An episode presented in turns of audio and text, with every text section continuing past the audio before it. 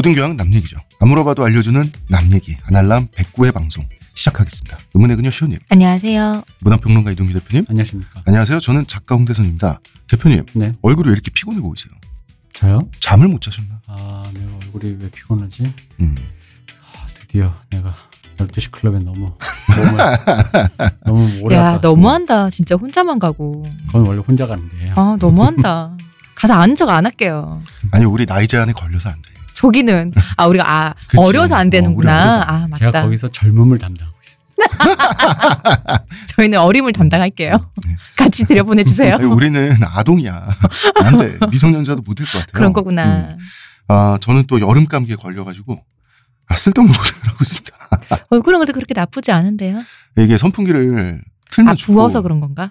응? 부어서 그런 건가? 부은 게 아니라 얼굴은 빠졌어요 지금 살이. 미안해요. 미안해? 더 좀 많이 미안해하세요. 네, 많이 미안해야 될 것 같아요. 아 근데 여름 감기에 걸리니까 그러니까 덥거나 춥거든요. 맞아. 중간이 없으니까 음. 아 그게 좀 짜증나. 아, 뭐 낫겠지 뭐. 우리나라 대표팀이 네. 월드컵에서 독일을 오, 이긴 네. 지가 예, 엊그제 같은데 벌써 8강 일정이 나왔어요. 음. 그리고 일본이 졌잖아요. 네. 되게 엄하게 졌는데 저는 사실 일본 응원했어요. 보면서. 음. 아, 일본이 저 정도의 퍼포먼스로 저 정도 결기로 완벽한 시합을 거의 전개해 나갈 때는 그 보상을 받아 받았으면 좋겠다라는.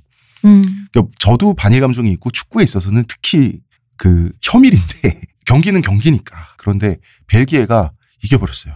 벨기에가 오늘 우리가 얘기할 곳에서도 의외의 복병으로 자꾸 등장합니다. 그렇죠. 근데 벨기에 감독도 인정을 했어요. 일본의 경기 운영과 선수들이 시합에 임하는 태도, 공격과 수비를 전개하는 일본의 퍼포먼스 완벽했다. 음. 그거는 사실 흠잡을 데가 없었는데 운이라는 음, 것이겠죠. 우리가 어떻게 이겼다라고 음. 솔직하게 얘기를 했어요. 이번에 일본이 운이 없었던 거죠. 아, 그럼. 일본도 운이 없었고 음. 사실 우리도 운이 없었고 다 그랬는데 일본도 그렇고 우리나라도 그렇고 마지막 경기들이 참 좋았어요. 우리도 아, 음. 네. 마지막 경기 아주 좋았죠. 되게 음. 굉장히 재밌게 보셨다고. 아, 난 진짜 재밌었지. 왜냐면 나의 음모론이 음모론자는 원래 몇 가지 단서를 조합해서 음. 음모를 짜지 않습니까? 네. 그리고 그게 대부분 맞았다고 생각하지 않습니까? 음모론자의 이게 배경인데 제가 평상시에 음모론자를 네. 별로 좋아하지 않는데 제가 축구나 연예계에 관해서는 굉장한 음모론자입니다. 그 취미로 하는 거 아니야. 어 그렇습니다. 이거 예를 들어 연예계로 치면 네. 뭐 요절하신 몇몇 분들이 아티스트 있잖아요. 네. 저는 범인들 다 알고 있습니다. 아직 살아 있는 거 아니었어요? 그래서 제가 늘 안타까운 게 음. 이상호 씨가 나보다 하수다. 이상호 씨는 진범을 모르고 있어. 어. 난 아는데. 음. 그래서 지금 그렇게 음. 법원으로부터 두들겨 맞은 것이야. 아니 그게 제가 알기로는 음, 증권가 찌라시 있잖아요. 네. 증권가 찌라시 위에 있는 게 음. 12시 클럽 찌라시 아니었나요? 그럼요. 그래, 아, 그래서 내가 진범을 알려줄 순 없고 어. 어. 쨌든 어설프게 네. 이렇게 어설프게 이렇게 그 뭐라 그러죠? 이렇게 그 이렇게 그런 음?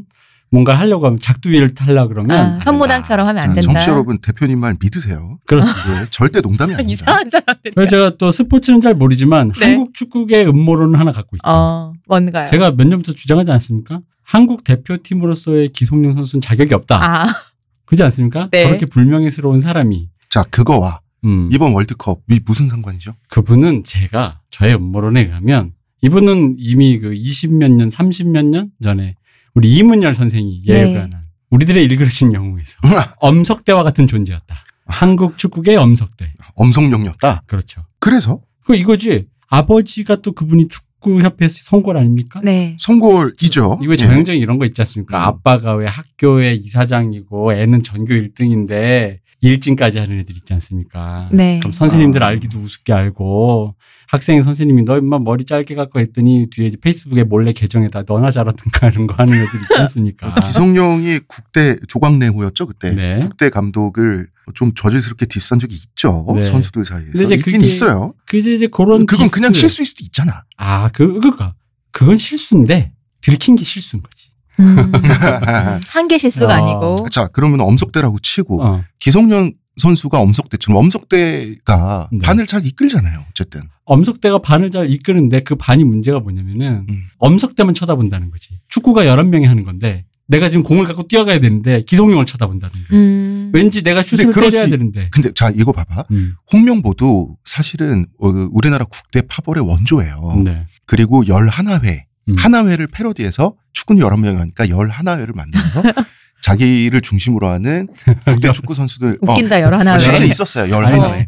알고 있었는데도 어. 다시 들으니까 저 처음 들어봐요. 그게 있었어요. 근데 어쨌든 필드에서도 그 홍명보 선수만 쳐다봤어요 옛날에 음. 국대 선수들이. 근데 그때 홍명보 선수 잘했어요. 그러니까 그 필드 바깥에서 어떻게 정치질을 하든 일진짓을 하든 홍명보는 선수로서 훌륭했고 어쨌든 자기 파벌 선수들이 국대 선수들이 대부분 있으니까 네. 어쨌든 내 새끼라고 생각하고 어쨌든 필드 위에 사령관으로서 책임을 졌단 말이야. 그럼 기성용은 그렇지 못한다는 얘기야? 자 여기서 리더와 일진의 차이를 내가 가르쳐 줄게요. 음, 리더는 폭력적이든 뭐든 간에 보상을 주면서 어 음, 보상을 주면서 어떻게 나아갈 방향을 가르쳐 주는 게 리더고요. 음. 일진은 뭐냐면 너님이 내 말 안 들으면 떨어지는 곳이 어디를 가르쳐 주는 애들인 거예요. 음. 아, 그러니까 일진은 좋은 데를 가르쳐 주진 않아요. 다만 너의 벌, 뭐 너의 그 벌 체계만 가르쳐 줘요. 음. 그러면은 이렇게 해석해야 되는 겁니까? 홍명보 시절에는 음. 홍명보가 필드의 사령관이던 시절에는 어쨌든 선수들이 홍명보만 쳐다봤지만 그거 홍명보의 지시를 기다린 거라면 음. 어 기성용 시대에는 선수들이 기성용의 기분만 살폈다. 그렇죠. 그래서 중요한 건 엄석대의 기분이다. 예를 들어 이런 거, 야, 너 뭐 지금 뭐 너희들 중에 예를 들어 잘하는 애 말고 뭐 K리그에서 뛴다든가 이렇게 해외 리그가 아닌 사람 뛰는데 너 뭐 평생 선수만 할 거야? 뭐 코치도 좀 하고 그래야 되는데 너 나 우리 아빠 몰라? 나 몰라? 나한테 패스해 줘야지. 야, 그래서 나, 야, 너. 근데 여기서 말 안 듣는 사람이 하나 생긴 게 이게 바로 엄석대호가 망가진 게 그 얘기에서도 전학생이 오면서 하지 않습니까? 음. 음. 외부자. 이거와 연이 없는 사람. 저는 그래서 손흥민 호를 본다 이거지. 아. 근데 음. 손흥민 씨가 골 넣었을 때 음. 바로 달려가서 기동용 씨를 안았잖아요. 아, 그거야. 거? 전두환과 노무현도 함께 이렇게 서로 신년에 인사하고 그랬어요. 왜, 왜 이래? 아, 그 알면서- 퍼포먼스는 기성용이 더 적극적으로 하긴 했어. 어, 음. 어. 그러면은 음. 기성용이 그런 마- 말을 직접 하진 않았을 거고. 그런 걸 누가 말을 직접 합니까? 그런 분위기가 해야지, 알아서. 도는 거지. 근데 문제 이거지. 자기가 아파서 아파서 난 그것도 의심스러운 거지. 이렇게 이렇게 경기를 졌으니 난 안 나가겠다 했는데 마지막엔 안 나가겠다. 어, 다른 사람들이 그럼 나도 뭐 대충 할게 이랬는데 왠지 마지막에 불태우는 사람이 있는 거야. 손 모시기가. 그래서 애들한테 분명히 이런 말을 했겠지. 야, 제 말 듣고 뭐 나 없는데 이겨봐 한번 뭐 이렇게. 근데 그런 거 있잖아. 아니 그러면은 앞에서 불타오르는 사람이 막 뛰니까 자기도 모르게 왜 마치 그 무솔리니 앞에서 결국은 이겨버린 그 게임 그 월드컵 축구를 했던 그런 어. 사 죽음을 각오하고 아 그거는 히틀러 앞에서 아 히틀러인가? 오스트리아가 그렇지. 예, 오스트리아가 오스트리아 선수들이 미쳐가지고 음. 독일을 이겨버렸죠. 아니 이 사람 그걸 미쳤다고 얘기하면 어떡해요? 응? 우리 선수 좋은 의미로 좋은 의미로. 어쨌든 그렇기 때문에 근데 여기서 마지막에 구자철 선수가 마지막 최고의 수를 뒀다. 뭔데요? 난 구자철 선수가 그걸 자 스스로 아 그럼 설마 가슴으로 볼 트래핑 하다가 음, 쓰러져서 경기에서 이탈한 게 음, 물론 그 자체로는 어색하긴 했지만 음. 그게 정말 열심히 뛰다 쥐쳐서가 아니라 아니 그러니까 성룡이 눈치는 봐야겠고 어 근데 사람들이 이렇게 이기고 싶어 하니 내가 이렇게 옆에서 중간에 해- 해코지를 할 수는 없고 하면 그때 내가 조용히 빠질 수밖에 없지 않겠느냐. 어. 자, 너희들 너희들의 전성기는 지금일 뿐이겠지. 나에겐 미래가 있으니 난 여기서 아웃하겠어. 즉그 말은 나머지는 니들이 알아서 어. 여기 어, 뭐 오늘 한 경기 이긴다고 8강 가고 16강 가고 좋겠지. 그러니까 근데 미래는 다른 거야. 그러니까 난 지도자도 돼야 되고 해설자도 돼야 되는데. 그러니까 대표님의 음모론에 따르면 어. 기성용의 마지막 경기에서 빠진 아몰랑에 아, 그렇지. 그 일진의 아몰랑에 음. 바로 그 일진의 부관 정도 되는 아, 그렇죠. 구자철이 어, 나 역시 아몰랑으로 대답했다. 아, 그렇죠. 응답하라 아몰랑. 그래서 나 마지막 나의 음모를 완성시켜 주는 게 마지막 해산 그 국가대표 해산 아. 본인은 영국으로 갔잖아요. 네. 그걸 보면서 해단식에 안 왔죠. 어, 그렇죠. 저는 그거 보고 화가 확 났는데 음. 어 그게 이제 뉴캐슬로 이적을 하는 거였죠. 네. 그 핑계는 좋아, 핑계는 좋은데 어, 핑계는 좋아. 본인 그럼 나의 음모론에 동의하는 아, 건가요? 아, 아, 아, 어쨌든 얘기를 계속하면은 뉴캐슬 측에 국가대표팀 해산식에 참가하고 오겠습니다라고 하면 어 그러지 말고 사인하러 오라고 강요하는 팀 하나도 없어요. 아, 월드컵에. 당연하지. 지금 리그 중간이 아닌데. 어 하나도 없어요. 근데 그걸 그랬을 수도 있지. 우리 영국은 그런 거 안 된다. 바로바로 요 시간에 안 오면은 너가 너 아웃이야 이럴 수도 바쁜 있지. 걸로 따지면 손흥민이 더 바빠요. 모르지 또. 말도 안 되는 거거든. 어, 나의 음모론에 거의 동참하는 분위기인데. 아니. 그런데 난 분명히 음모론이라 그랬다. 나도 감정적으로는 동의해요. 그게 왜냐하면 아 그게 그그 음험한 고리들이 많아. 예를 들어서 그 사설 파벌에 음. 우리나라 일대 수장이 사실 홍명보였고 그 홍명보가 이뻐한 홍명보의 왕자 청소년 대표팀 시절부터 홍명보가 찍어서 키운 선수가 기성용이었단 말이에요. 음. 그리고 그 기성 기성용과 홍명보를 중심으로 하는 홍명보호가 음. 역대 최악의 패배를 겪었고요. 그리고 마지막 경기에서 기성용이 빠진 경기에서 음. 갑자기 선수들이 후그 전반전부터 분투를 해서 후반전에는 완전히 잡혔어요. 음. 하나의 팀으로서 그렇죠. 그러고 나서 독일을 2대 0으로 이겨버렸거든요. 음. 그러니까 이게 이상하잖아. 이 모든 거를 따졌을 때 그런 음모론의 그림이 떠오르긴 해. 그 근거는 없어. 대표님 근거는 없어요. 아니야? 12시 클럽 스타 들었어? 난 다 알고 있어. 12시 클럽에서 이미 12시 클럽 사람의- 써서 잘 쓴다. 다 알고 있어. 그래서 내가 주장하는 이 기성용 일진설은 사실이고 그렇기 때문에 미국은 달에 가지 않았다. 오케이 아, 안 여기까지. 갔어? 음, 아, 그렇구나. 나, 어, 나 그럼 궁금한 거 있어요. 음. 지구 편편한가요? 당연하지. 알지. 달 그거 저기 옛날에 저기 우리 12시 클럽 회원이었던 사람이 18세기에 띄운 거예요. 그렇게 알고 있어요. 뭐지 태양이 지구 주변을 도는 거 맞죠? 그렇습니다. 아, 공룡 화석은 누가 만들어서 파노, 파묻은 겁니까? 그거는 저기 스미소니언 박물관에 계시는 우리 12시 클럽 회원이 아, 그 대대로 지금 알바로 그 집 벌이에요, 그게. 아, 아. 그렇구나. 내가, 내가 몇 개를 까는 거야, 음. 도대체. 아, 이거 내 기송이 일주만 깔라 그랬더니 어, 그 threesome을 좋아하신다던 그분이죠? 아닙니다. 아니에요? 그 사람은 셋으로 만족 못해. 알겠습니다. 그 12시 클럽에서 흘러나온 찌라시 내용 잘 들었습니다. 네. 우리가 월드컵 얘기로 오늘 얘기를 시작했는데 오늘은 월드컵 특집 얘기를 음. 할 거예요. 축구 얘기를 할 거고요. 그 중에서 우리가 아날람 정말 초창기에 4회 때 저희가 소크라테스를 했었어요. 네. 제가 굉장히 좋아했었죠. 음, 그 아, 에피소드를. 예. 우리 부녀자 시호님? 제가 저희 아날람에 맞붙인 게 그때부터인 거예요. 음.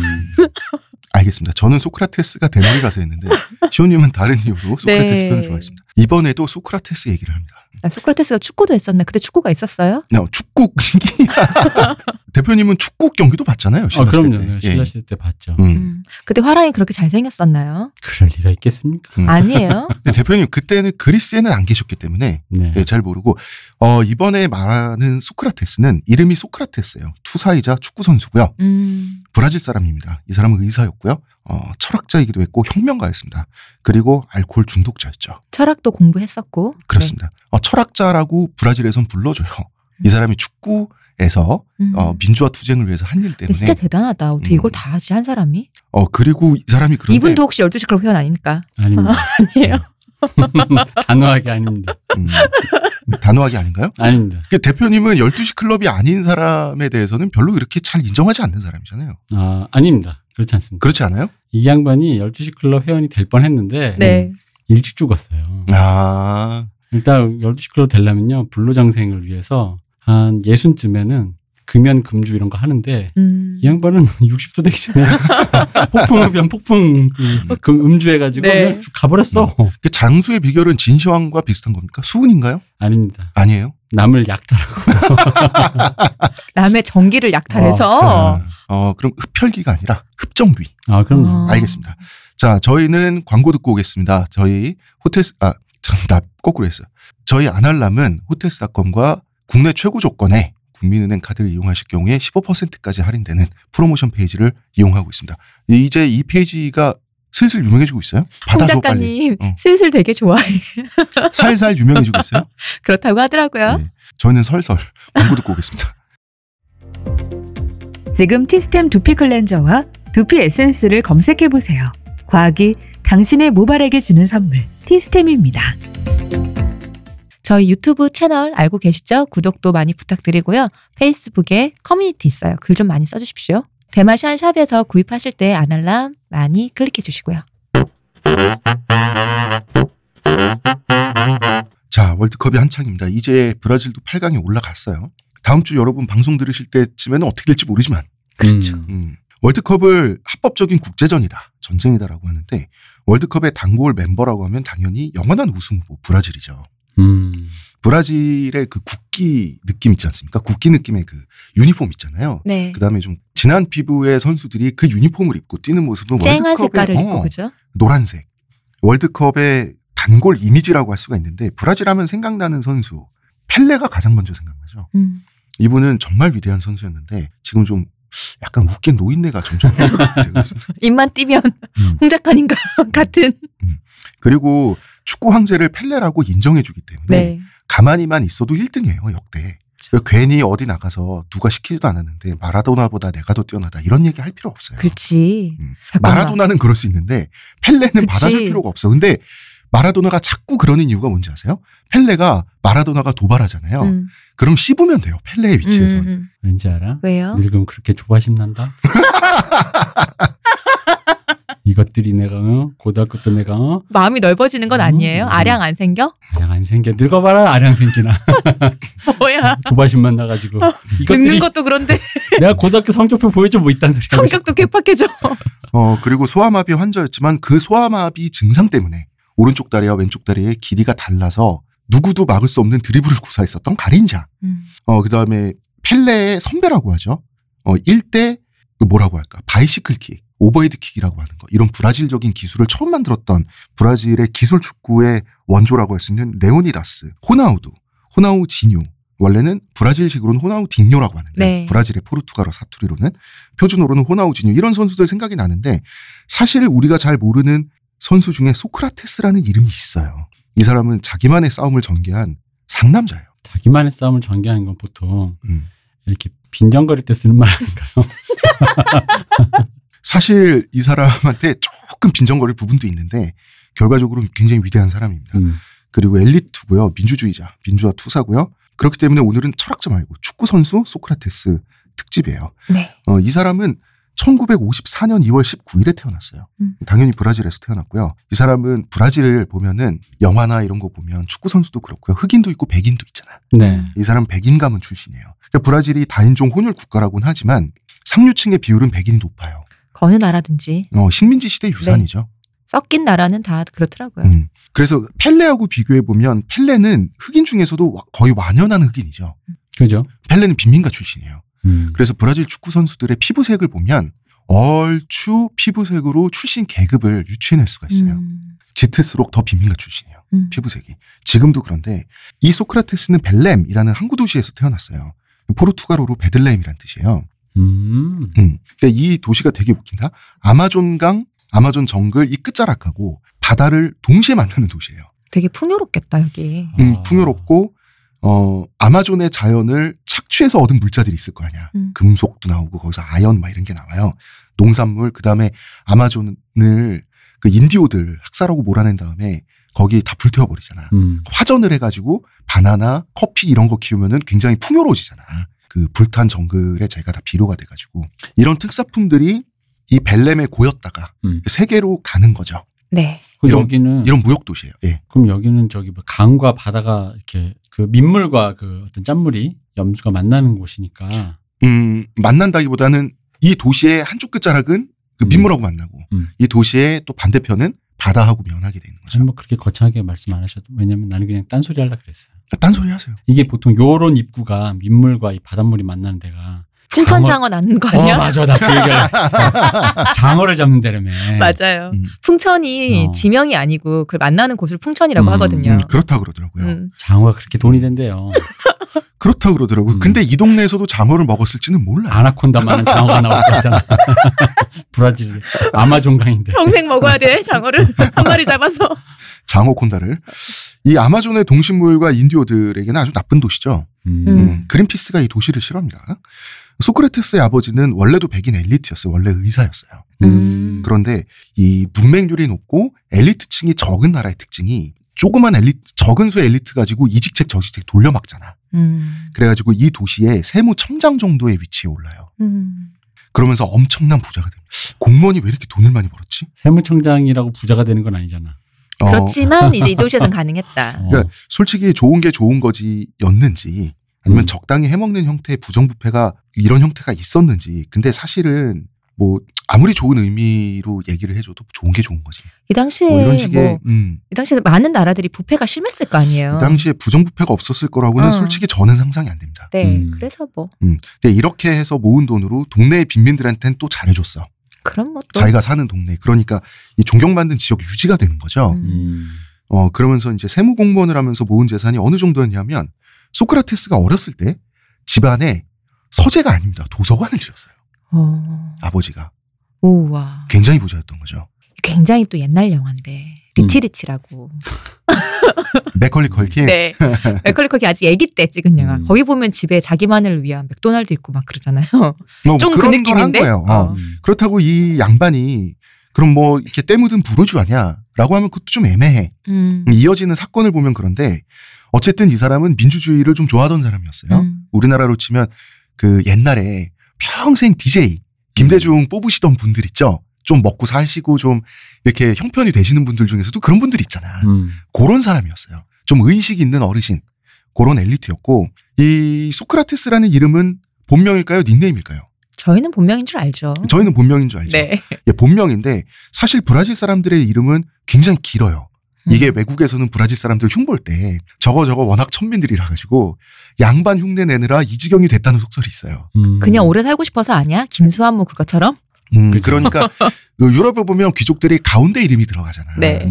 음. 그러, 그런데 가운데 이름이 너무 많아. 브라질 하나만. 있는 게 아니고. 어, 이 이름이 거창할수록 좀 귀족일 확률이 높다 보니까 우리나라 옛날에 전쟁 끝나고 구한 말에 이럴 때 사이가 혼란스러울 때 족보 세탁하듯이 우리 원래 성씨 없던 사람들이 성씨 사던 것처럼. 어 그런 것듯이 그러듯이 굉장히 귀족 흉내를 내느라고 브라질 사람들의 이름이 길어졌다라고 주변 남미 국가들이 얘기합니다. 음. 음. 우리 브라질인들은 한 가지 이름으로 충족되지 않을 만큼 상상력이 풍부해서 뭐 이런 식으로 얘기를 하거든요. 장수하려고 그러면 음. 될 걸. 근데 그게 원래 브라질 사람들 전통이야 아니면 근대 어떤 뭐 식민지화가 되고 뭐 이러면서 세계와 교류하면서 생긴 일인 거예요? 20세기의 유행이에요. 그렇다면 그 식민 왜냐면 이제 식민지 전통인 것 같은데 약간 왜냐면은 식민지에서 진짜 full name 들으면 음. 식민지에서 온 귀족이나 특히 왕 음. 왕의 full name 들으면 되게 길잖아요. 내가 알고 있기로 조지 5세 네. 음. 1차 대전 당시 영국 왕 조지 5세 본명이 엄청 길어요. 뭐냐면 거의 한 문장이 한 어, 단락이잖아. 무슨 뭐 하느님의 은총으로 뭐 영국 어. 연합을 뭐 하시면서 어. 인도의 왕이시면 뭐뭐 이신 조지 5세라는 식으로 되어 어. 있거든요. 음, 아마 그런 느낌을 따라한 게 아닐까? 그랬던 것 네. 같아요. 그래서 이 긴 이름을 다 부르지도 않고요. 서로 인정도 안 해줘. 애 이름을 이렇게 길게 지으면 부모도 못 외울 것 같아요. 브라질 사람들은 별명을 많이 써요. 음. 그리고 별명이 본명을 대체해요. 음. 펠레, 가린샤, 지쿠, 아귀, 짝귀 동생, 필독. 짝귀 다 본명이 아니에요. 다 그런데. 그런데 이 문화 자체가 별명이 본명을 대체하니까 축구 선수들 왜 번호 위에 자기 네. 이름 들어갈 때 네. 음. 그거 그 별명을 본명 대신 박아놓고 음. 뛰잖아요. 호나우 딩요도 별명이에요. 음. 음. 작은 호나우두란 뜻인데 이 호나우두가 아버지나 형이면 호나우 진유가 표준 그 이름이겠지. 음. 브라질 호나우두 주니어 뭐 이런 음, 것처럼. 호나우두 축구 선수 호나우두의 작은 호나우두라 그래서 호나우 딩요인데 음. 이런 이름은 본명이 아니에요. 음. 그런데 호나우 딩요의 이름을 걸고 클럽팀에서도 뛰고 대표팀에서도 뛰잖아요. 이게 음, 브라질 문화의 특이하다 특징이에요. 진짜. 그래서 소크라테스 역시 별명 같지만 본명이에요. 이 소크라테스 아버지가 도서관을 지을 정도면 얼마나 책을 좋아했겠어? 모르지 그건 또 전시하고 싶어. 책 좋아했어요. 그 중에서도 그리스 철학 광이었어요. 음. 그러니까 맏아들 이름을 이 사람이 맏아들인데 소크라테스로 지어버린 거야. 음. 이 사람 동생들의 이름도 다 철학자들 이름이에요. 그러면 이 소크라테스의 동생 중에서 또 축구 선수 있잖아요. 하이 하이. 그러니까 하이도 철학자 이름인가요, 그러면? 원래 그 동생도 철학자 이름을 줬는데 음. 그 철학자 이름을 줄여서 그러니까 하이데거 정도를 줄여서 하이인지 음. 아니면 축구 선수로서의 닉네임이 따로 있는지 제가 그걸 모르겠어요. 어. 근데 짓기로는 본명이 다 그러니까 애들 철학자들 이름은 전부 다. 그렇게 어. 지었다. 이 사람 full name은 정말 길어요. 소크라테스, 브라질레이루, 삼파이우, 지 소우자, 비에이라, 지 올리베이라거든요. 이게 다 한 이름입니다, 여러분. 그렇습니다. 근데 현지에서도 가족들 도 아무도 이렇게 안 부르고 소크라테스라고 부르죠. 음. 그런데 또 브라질식으로 하면 또 소크라치스라고 해야 돼. 소크라치스. 어, 근데 뭐 다들 소크라테스라고 합니다. 네. 세계적으로. 이렇게 소크라테스는 부잣집에서 잘 자라나게 되는데요. 1964년에 이 사람이 10살 때죠. 네. 군사 쿠데타가 브라질에서 일어나요. 어. 어. 그래서 이때부터 브라질의 장기 군부 독재 체제가 시작이 되거든요. 네. 이제 군부에 의해서 쫓겨난 당시 대통령이 주안 굴라르라는 사람인데요. 이 사람이 좌파 대통령이었어요. 음. 그러니까 뭐 좌파 대통령이라기보단 그러니까 흔히 말하는 그 뭐랄까 그냥 민선 음. 민선이고 이제 뭐 복지 경제 이런 쪽을 했는데 그 당시에 흔히 말하는 그런 뭔가 그 국민들을 위한 어떤 정책 포퓰리즘까지는 아니더라도 음. 어떤 이런 류의 정책 자체가 이그 당시 60년대 분위기를 좀 이게 사회주의적인 느낌이 드는 거죠. 그쵸. 음. 어, 좌파 대통령이었어요. 미국 기준에서. 음. 음, 그렇죠. 미국 당시의 기준에서. 냉전 체제에서. 근데 남미라고 하는 이 대륙은 미국, 미국이 차지하고 있는 북미 바로 밑에 있지 않습니까? 엄청 신경을 쓴다고. 그리고 브라질이 어마어마하게 넓잖아요. 그치. 어. 그리고 군부가 이 대통령을 싫어했어요. 왜냐? 군부를 왜 자극했냐? 군 장교들은 다 지주 아들들이야. 그렇겠죠. 어. 음. 음, 사병도 아니고 부사관도 아니고 장교들은 지주의 아들들이거든요. 전 박정희가 지주의 아들이 아닌 게 정말 한국의 축복이라고 생각해요. 그건 정말 다행스러운 일이에요. 음. 솔직히 말해서 맞아. 여기다 이제 미국이 CIA가 개입을 해가지고 당시 미국 대통령이 린든 존슨인데 개입을 해가지고 군사 쿠데타가 일어나서 성공을 해버린 거예요. 음. 이게 나중에 브라질 대사? 랑 뭐 이렇게 해가지고 네. 존슨이랑 주고받은 편지 이런 게 이게 원래 음모로만 존재하다가 음. 나중에 밝혀졌어요. 되게 오래 지나면 그거 개봉 어, 어, 개봉이래 어. 이거 다시 하잖아요. 네. 어. 그 편지를 밝히잖아요. 보니 린든 존슨이 브라질 뒤엎어 한 게 맞아. 음. 어. 썰이 사실이었다. 아. 음. 음. 이제 소크라테스의 아버지는 이 땅의 민주주의가 짓밟혔다. 이러면서 굉장히 절망했나 봐요. 울부짖으면서 도서관에 있는 책들을 손에 집히는 대로 찢어버렸다 그래요. 아니, 왜? 아니 그러니까 이게 옛날 선비들이 음. 이런 거 있잖아. 책이다 무슨 소용이냐. 어, 책에 좋은 말이 있어도 망했는데. 다 어, 이런 소- 무슨 소용이냐. 음. 내가 철학 책을 읽으면서 맨날 철학 토론하고 이러는데 이게 다이 뭐냐. 글줄 읽어 뭐 하나. 어. 근데 이 모습이 소크라테스한테는 어린 나이에 충격이었다 그랬어요. 왜냐하면 이 도서관은 아버지가 제일 좋아하던 공간이었어요. 음. 항상 아들, 맏아들인 자기를 불러가지고 철학자 얘기해주고 철학에 대한 토론도 했어요. 음. 그러니까 애를 굉장히 지적으로 키운 거야. 근데 이때 소크라테스는 민주주의고 뭐고 잘 이해할 수 없으니까 보통의 어린이면 되게 지겨웠겠다는 생각이 들어요. 소크라테스도 즐겼다 그래요. 음.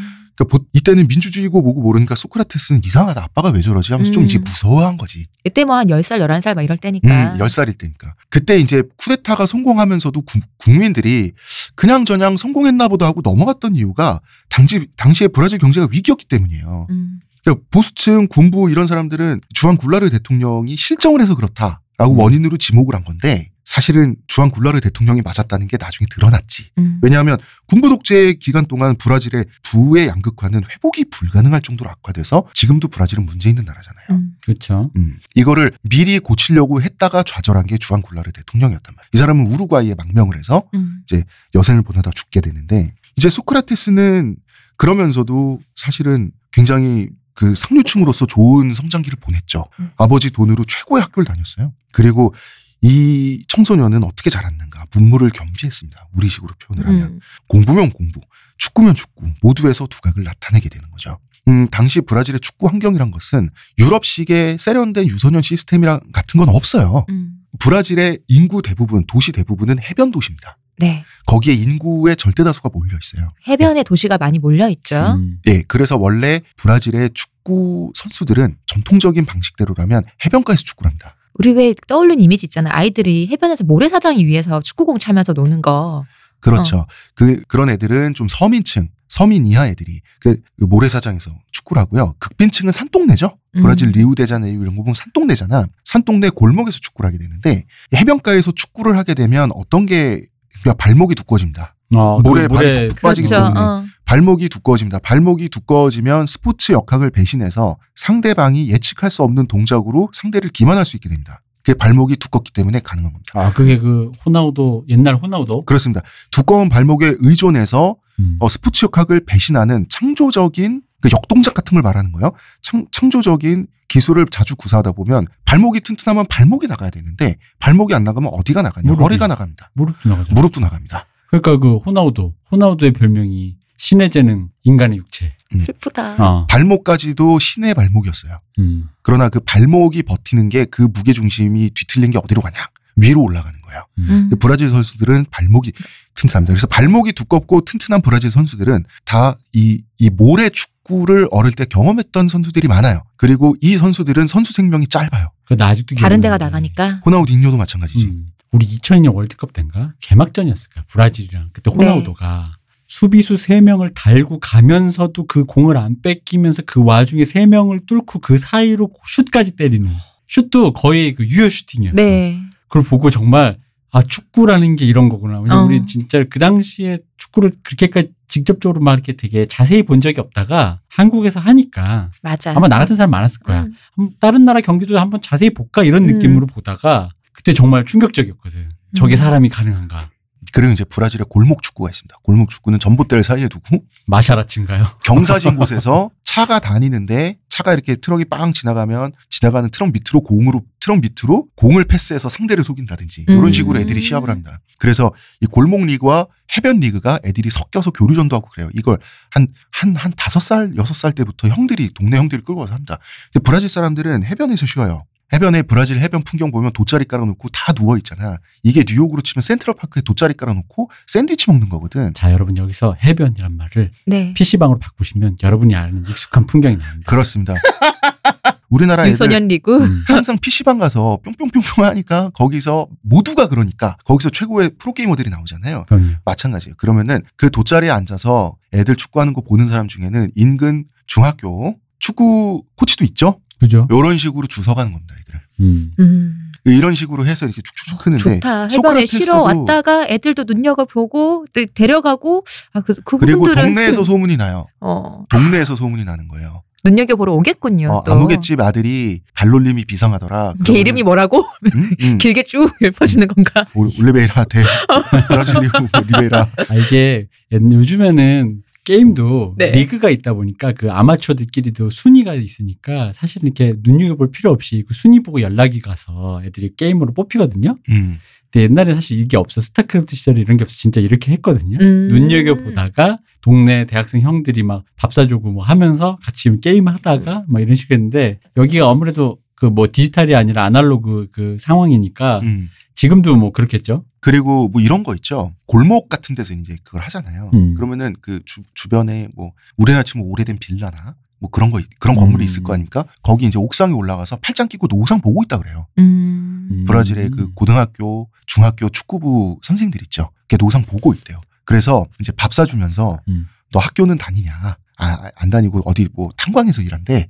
그러면은 야, 너, 너, 우리나라 치면 객관식 3번만 찍고 졸업시켜 줄 테니까 음. 축구부에 음. 들어와라. 이런 식으로 이제 데려가서 이런 식으로 이제 올라가는 애들이 피부가 까만 애들. 음, 음. 그리고 그 학교도 못 다닐 어, 정도니. 축구 시킬 돈이 있어가지고 운동부에 아버지가 넣어주는 애들이 피부가 좀 하얀 애들. 요게 브라질 대표팀이 이렇게 구성이 되는 거. 어 근데 소크라테스는 공부면 공부, 축구면 축구 모두를 잘하니까 아버지는 얘를 뭘 시키면 될까? 일단 키운 거예요.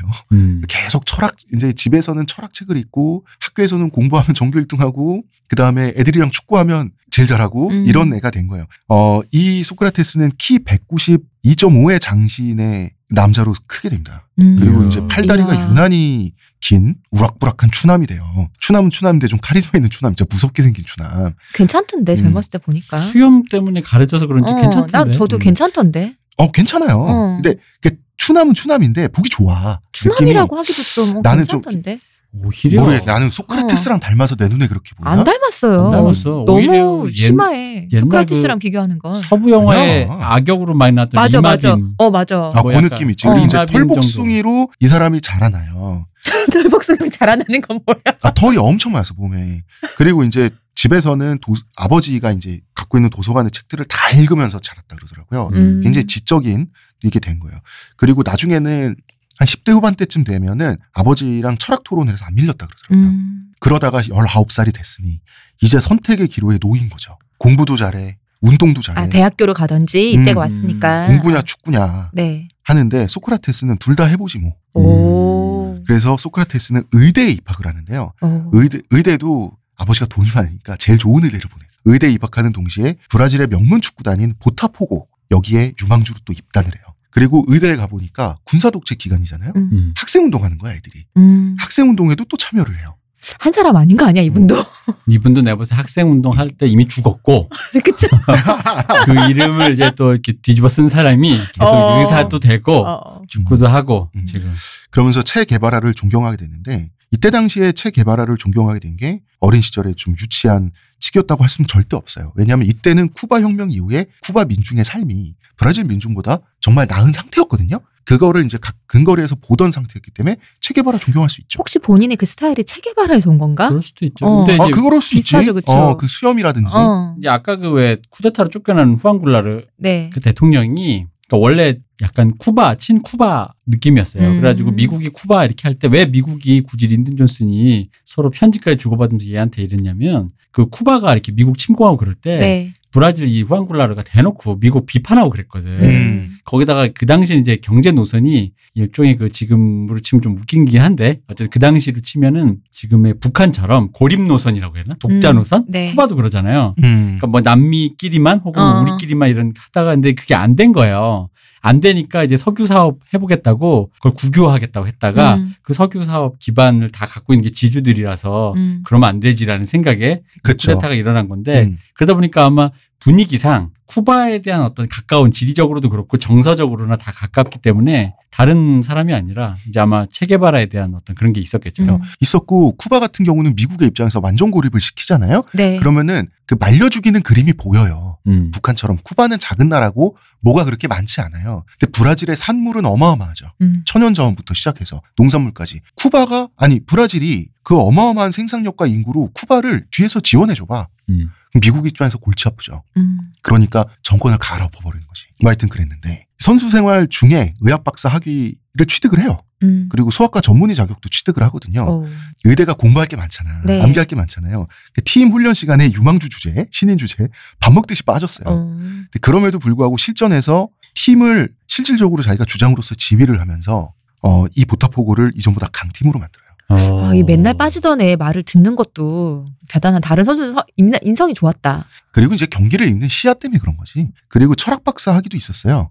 이 사람은 이제 이거는 은퇴 후에 취득을 음. 했다 그래요. 어 그러면은 이 사람은 결국 어떤 어떤 선수로 그 성장을 하고 완성이 되었는가? 이 선수로서 소크라테스는 어땠는가? 한마디로 스포츠 천재. 음. 그냥 타고나게 스포츠 천재로 타고난 사람이. 일단 양발을 자유자재로 썼어요. 음. 그다음에 공간 능력, 공간 감지 능력 있죠. 이게 너무 뛰어나가지고 그 뒤통수에도 눈이 날렸다라고 하는 표현. 그거 그러니까. 이제 어 운동 잘하는 사람이 무식하다는 말은 다 개소리야. 걔들이 공부를 공부할 시간에 연습을 해서 옛날처럼 느낌이면 네. 해서 그렇지 머리가 나쁘면 운동도 운동도 못, 못해요. 어, 운동 그건 진짜로 잘할 수가 그래요. 없어. 그러니까 운동부 애들 만나면 학교 공부를 못하게 음. 강제돼 있으니까 무식은 한데 애들 영리하잖아. 그렇지. 그러니까 그 무식하다는 게 우리가 기본적으로 배우는 걸 모른다는 음. 것 뿐이지. 어, 어. 영리해. 바탕은 되게 영리하단 음. 말이에요. 진짜 게임도 마찬가지야. 맞아. 어, 머리 나쁜 게임 못해. 음. 그리고 이제 이 190이 넘는 키로 어, 이 사람의 플레이를 보면 무게감이 안 느껴지고 필드를 미끄러지는 듯이 굉장히 가볍게 움직여요. 음. 그러니까 필드를 타요. 몸이 재발랐구만. 네. 그리고 이제 카리스마. 카리스마 자기보다 한 7, 8살 많은 선배한테도 이게 버럭하는 카리스마가 있었는데 이 사람 판단이 맞으니까 어, 왜? 아니 지금 말한 특징을 카리스마라고 하기는 아니, 좀. 네거티브하게 사용하면 어. 되게 네거티브하게도 말할 수 있을 것 같아. 어, 어. 뭐냐면 사람이 영악해 가지고 어, 영악한 어린 데다가 놈이? 어린 놈이 영악해서 필드 위를 존재감 없이 흘렁흘렁 헐렁헐렁 헐렁헐렁 되면서 다니, 다니는데 음. 거기다가 예의까지 없어서 위아래도 선배들한테는. 위아래도 없고 근데 그 상태에서 그 상태에서 팀이 잘 안 되면 엄석대인데 그지? 이 경기 조율 능력이 워낙 탁월하니까 압도적인 플레이 메이커였어요. 음. 그래서 어, 이 플레이 메이커라고 하는 개념 있죠. 경기를 만든다라고 하는 개념이 음. 1974년에 세계적으로는 요한 크루이프에서부터 이게 개념화가 된 거예요. 그리고 이 남미 남미로 그게 넘어올 때는 음. 유럽에서 시작된 유행이 남미로 넘어올 때는 소크라테스가 먼저예요. 음. 음. 그래서 별명은 미드필드의 마에스트로. 나 궁금한 거. 그 우리 요한 크루이프라는 사람이 네덜란드에서 국가대표인데 네. 토탈 풋볼의 음. 어떤 뭐 상징인데 그 거기서부터 뭐 현대 축구가 뭐 발생했다. 여기까지는 나도 그냥 대충 주워, 주워 들은 거예요. 음. 그 토탈 풋볼이 뭐 이게 박종환식 전원 공격 전원 수비라는 벌떼 수비라는 그런 거예요? 그런 의미의 전원이라는 토탈도 있고요. 음, 그다음에 공격과 수비가 하나라는 뜻도 있어요. 음, 공격 수비 공격과 수비의 연결은 하나다라는 뜻도 있어요. 음. 그래서 그리고 이 모든 것은 선수부터 시작해서 선수들의 움직임, 그다음에 공의 움직임과 공수 전환까지 모든 것은 하나의 소용돌이로서 하나의 흐름으로서 통합되어 있다라고 하는 뜻의 토털이에요. 그럼 그 전에는 어땠다는 거예요? 그 전에는 음. 아, 그 전에는 지금과 같은 현대적인 움직임보다는 음. 1974년 이전에 축구를 보면 축구 선수들이 바쁘게 안 뛰고 있어요. 음, 자기 포지션 지키고 있어요. 음. 그럴 수밖에 없죠. 필드는 넓은데 11명밖에 없잖아. 1차 대전 때 같은 느낌이네요, 뭔가. 근데 근데 그 상태에서 훈련이 안 돼 있고 전술 없이 그, 그 미헬스 감독의 지도와 요한 크루이프라는 선수의 선수가 보여진 그 샘플 없이 지금의 토탈 풋볼을 하려 그런다? 음. 그럼 우르르르 우르르 군대 축구지 뻥 축구. 음. 응. 그러니까 나는 토탈. 풋볼이라면 박종환식의 전원 공격 전원 수비랑 뭐가 다르냐인데 이 얘기인즉슨 그러니까 그러니까 우르르와 토탈 풋볼이 다른 거는 유기적인 움직임이라는 음. 거예요. 그래서 선수 11명이 11명 전부는 아니더라도 적어도 내 전후 좌우에 있는 선수는 어디, 어떻게 움직이고 있고 나는 그거에 맞춰서 어떻게 움직이며 나의 움직임에 의해서 이 팀이 전반적으로 어떻게 이동하고 후퇴하며 계속해서 움직임을 이어나갈까예요. 이게 음. 토털이에요. 그래서 토털 풋볼은 현대 축구를 이런 모습으로 만들었어요. 현대 축구의 모습은 토털 풋볼 이후에 우리 그 철새 다큐멘터리를 보면 그러니까 군체화 시켰다 이런 예, 군체화. 시킨 거예요. 강물 위에 철새떼가 막 이렇게 있을 때 철새떼들이 날면서 회, 그 선회하면서 철새떼들이 모였다 퍼졌다 모였다 퍼졌다 하는 그 풍경 있죠. 네.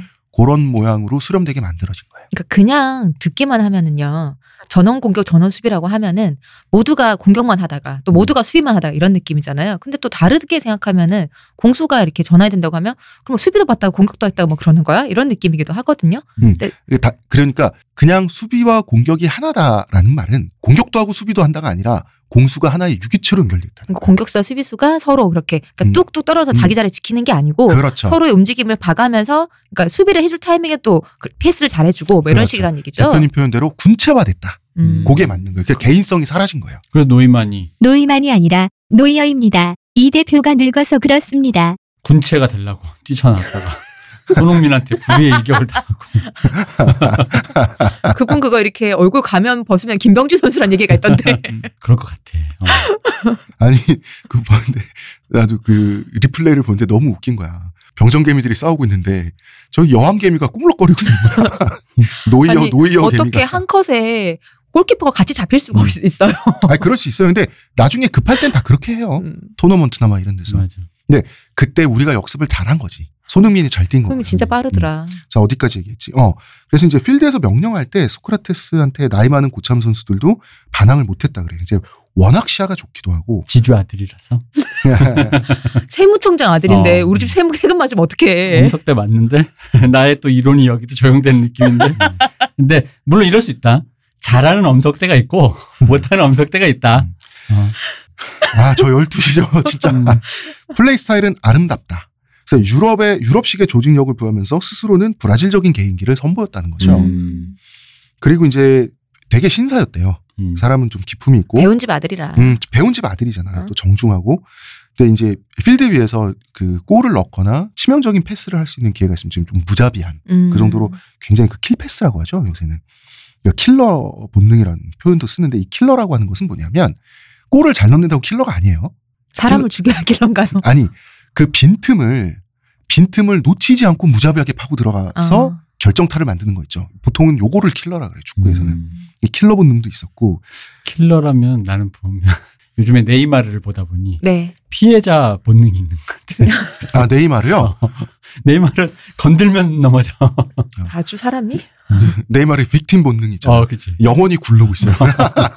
잘, 구- 잘 구르더라. 늘 피해자야 늘 억울하고 그 네이마르를 보니까 몸속에 무한 동력이 있는 것 같아요. 굴러서 지구 한 바퀴 돌 것 같아요.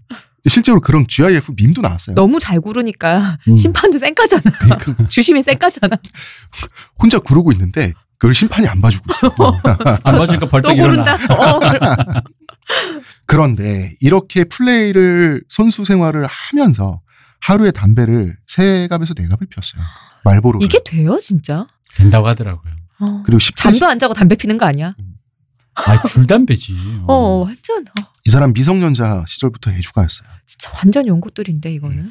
그러니까 몸이 워낙 타고나니까 이게 다 받는 거겠죠 음. 그죠 맞아. 예, 음. 그 전날에 과음하고 다음날 경기에 임하는 건 뭐 기본이고요. 하프타임에 음. 라커룸에서 줄담배를 피웠다. 그리고 경기가 멈추는 시간 있잖아. 누구 네. 부상당하고 막 어, 이러면서 경기가 산만해질 때 음. 그때 왜 필드 라인 바깥에 와서 보통 이제 물 마시고 들어가잖아. 담배 한 대씩 꼭 피고 이제 다시 들어가. 여러분 참고로 말씀드리면 이분 환갑도 못 돼서 가셨습니다. 왠지 음. 왜 볼보이 있는 것처럼 이 사람만을 위한 cigarette boy가 있었을 것 같은 느낌. 어. 하프타임에 술 마신 적도 있어요. 라커룸 들어와서 술 마시고 호방하시네요, 아주. 음. 다시 들어와서 플- 근데 이때 플레이에 지장이 없었다 그래요. 아, 나 저 잠깐 그런 생각 들어요. 왜 옛날에 우리 문재인 대통령님이 어떤 취준생 만나서 술 한잔 하면서 음. 그 공무원 시험 준비하시는 분이었나? 그러면서 본인의 그 공부 팁을 얘기해 주셨잖아요. 술 한잔 하고 하면은 공부가 잘 된다. 근데 술을 한잔 했을 때 그 이 공부가 공부가 잘 될 수는 있어요. 근데 이게 결과값이 빛을 발하려면은 시험을 칠 때도 같은 컨디션이어야 되는 거지. 그럼 시험 칠 때도 술을 마셔야 되거든. 그럼 이 사람은 아마도 평소에도 술을 마시면서 훈련을 해서 경기 중에도 술을 마시는 거 아닐까? 같은 결과값이. 나오려고? 경기 중에도 먹는다 그러면 연습 때는 어. 안 마셨겠어? 그니까 같은 컨디션 네. 유지해야지 이게 나오는 거지. 그러면서 경기를 지배했다는 거죠. 근데 이때가 무슨 옛날이 아니거든요. 음. 19세기, 20세기 초가 아니에요. 이때 이미 축구가 완성된 후고요. 현대 축구예요, 지금. 그냥 이 사람은 두뇌와 신체를 타고난 인물이에요. 몸도 타고나셨다. 몸도 타고났고. 어. 그리고 이제 동료나 상대 짧게. 선수의 어, 증언에 의하면 아, 이 사람 몸에서 나는 냄새는 별로 좋지 않았다. 술 냄새, 담배 냄새, 그 다음에 뭐. 암내. 몸 냄새. 음. 어. 사타구니. 그걸 어떻게 알아? 아니, 어, 이, 어, 이 사람의 경, 그런 게. 이 사람의 이제 경기를 읽고 지배하는 능력이라고 하는 게 어떤 거냐면 20대 네. 때부터 젊은 시절부터 브라질의 축구 대표팀 주장을 66번을 맡았어요. 66, 아, 여, 66번을 예. 맡았다. 네. 예. 이거는 거의 브라질 축구의 사령관이죠. 오랫동안. 아버지가 샀네. 브라질 협회를. 이 사람의 대표팀 동료로 대표적인 사람이 지쿠, 세레조, 팔카옹. 이 직후는 그 일본 팀 감독인 지쿠 그분. 재팬의 아. 그 지쿠 옛날이죠. 음. 이네 명을 일컬어서 황금 다이아몬드, 황금 사중주라고 불러요. 음. 그리고 소크라테스가 지휘하는 브라질 대표팀이 세계 축구 역사상 가장 위대한 팀 중 하나예요. 음. 이네 명을 황금 다이아몬드라 그래서 이 네 명이 유기적인 플레이를 하면서 공격을 이끌었거든요. 음. 이 모습이 아름답다라 그래서 눈호강한다 그랬어요. 당시 세계 음. 축구 팬들이. 이 소크라테스가 지휘하는 브라질 대표팀은 축구 강호들, 막 아르헨티나, 영국, 아, 영국은 이때 축구 강호로 쳐주죠. 독일 이런 팀들을 상대로 A매치 24연승을 올렸어요. 연속으로 연속으로.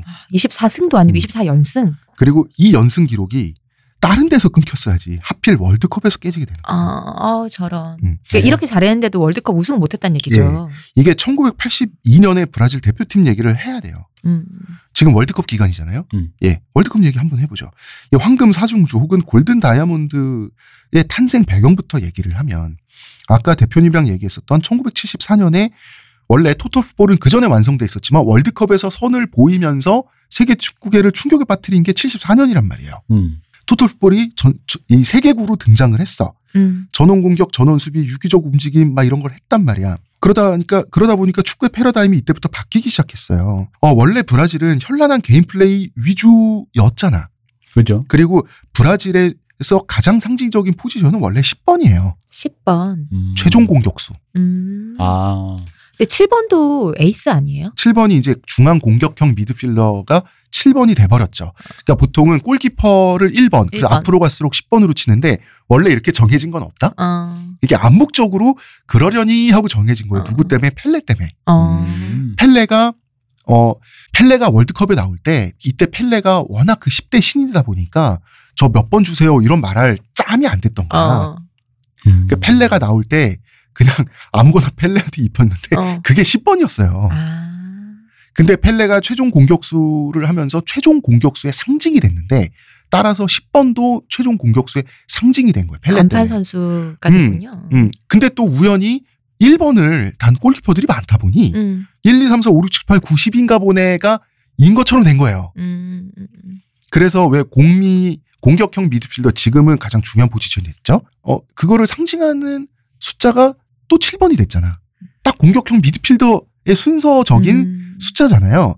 그 그거는 암묵적으로 그러려니 해서 된 것이 원래 정해진 원칙 같은 건 없어. 어쨌든 10번의 중요도가 절대적이었던 이 브라질도 네. 변화의 바람을 무시할 수는 없죠. 왜냐하면 지금까지처럼 자 8번, 9번, 10번 앞에 있는 분들 공격 잘하는 분들 이렇게 하고 있으면 뒤에서 브라질의 수비수들은 뭐 했는지 아세요 옛날에 담배 핀 거 아니야? 응원했어요. 아, 음. 응원하면서 우리 팀 잘해라. 음 같이 춤춰주고 막 이랬어요. 실제로 그랬어요. 근데 이렇게는 이제 대항을 할 수가 없는 거야. 선수 개개인의 개성을 원래 브라질 축구는 중요시했는데 이 개, 브라질 축구의 원래 개성을 죽일 수도 없어요. 음. 그러다 보니까 전통적인 강점에 최소한의 조직력은 부여하자. 그래서 지주 아들이 등장했다. 그래서 시끄러 최고의 선수 4명으로 이루어진 공격 편대를 구축하자. 우리가 당장 토토풋볼을 10명이 동시에 이렇게 움직이는 토토풋볼은 못하니 이 중에 가장 뛰어난 4명, 음. 4명을 유기적으로 움직이게 해서 이 4명이 나머지 6명을 지휘하게 하자. 음. 그럼 이 4명은 누가 지휘하나? 지주아들이. 소크라테스죠. 아, 그만해. 안녕하십니까 아버지가 지주입니다만. 세무청장 아들 어. 해야죠. 네 아버지 세무조사 한번 당해볼래? 빡치게. 그럼 이런 거였습니까? 음. 직후가, 직후도 백인이잖아. 네. 아, 우리 아빠도 지주인데 막 이러면 소크라테스가 그렇지. 어. 아빠한테 전화하는 거지. 그 부담, 아빠 직후네요 이번요. 한번 빡시게 한번 털어봅시다 이러면서 들어가지고 우르르 들어가가지고. 우리 아빠가 누군지 알려줘야 정신을 차리시겠어? 어. 그거 하는 겁니까? 그렇죠. 유승범이 부당거래에서 아빠 그- 아빠 직후 안 되겠는데요. 근대에서 가장 무서운 게 원래 세무조사잖아요. 그럼요. 사실 경찰력보다 무서운 게 세무조사잖아요. 이 사람을 알거지로 만드니까. 미국 보면 잘할 수 있잖아요. 음, 그럼요. 그러니까 이게 세무청장 아들이라는 게 지주 아들 위에 있는 거니까 음. 다른 지주 아들들마저도 그러니까 지주 아들들이 이렇게 야 나한테 볼 보내. 야나 골차게 볼 보내 이거 하는 거 있잖아. 그거 군대 축구식으로 네. 그런 거 하고 있을 때 그 질서를 세무청장 아들이 부여한 거지. 너 전투화 신고 뛰어. 어. 이, 이- 자, 농담은 그만하고요. 이 황금 편대의 분대장 역할을 소크라테스가 하면서 그러면은 당, 당연히 국대의 주장이 될 수밖에 없는 거죠. 음. 이 황금 사중주 멤버를 좀 살펴봐야 될 것 같아요. 자, 공격형 미드필더입니다. 지쿠. 별명이 하얀 펠레입니다. 어, 이 별명은 펠레가 승인했어요. 음. 하- 음, 하얀 펠레라고 이렇게 언론이나 이런 데서 하얀 펠레, 어, 좀 눈치 보이잖아. 근데 음. 이제 펠레가 오케이 해가지고 이제 하얀 펠레가 지쿠는 됐어요. 오케이 이렇게. 음. 어, 지쿠 제 하얀 펠레 별명 오케이 이렇게 해서 승인이 됐고 백펠. 개인기는 one top이에요. 음. 어. 이 중에서 근데 직후 재팬 시절에 일본이 하필이면 직후의 모국인 브라질에게 2006년 독일 월드컵에서 1대 4로 패배를 했어요. 음. 이 대회 직후에 직후가 일본 대표팀 감독에서 발음이 이 대회 직후 직후가. 물러나는데 이게 일본 팬들이 두고두고 아쉬워하는 부분이에요. 아, 쭉 잡았어야 했다는 게 지금은 이 의견이 대세예요. 어느 나라나 그런 감독은 있는 법이죠. 이 경기에서 일본이 전반전에 선제골을 넣고 그냥 열심히 뛰었어야 되는데 너무 좋아했어요 선- 선수들이 음. 브라질을 상대로 선제골을 넣었으니. 어, 세계 최강을 잡는 것만도 꿈도 아니다 어. 이러면서 그 이때처럼 브라질 선수들이 엄진근한 응징의 표정으로 그렇게 뛴 적이 없는데 각 잡고 어, 들어갔구나. 갑자기 브라질 선수들 눈에서 레이저가 발사되는 거야. 그리고 사실점으로 이 응징을 당하게 되는데요. 음, 직후의 성향과 일본 팀의 성향이 맞았어요. 음. 어, 그렇기 때문에 직후를 쭉 붙잡고 갔으면 일본 팀이 지금보다 나았을 것이다라는 의견이 대세인 게 일본도 나중에 아쉬운 거지. 그리고 소크라테스는 우리 얘기의 주인공이죠.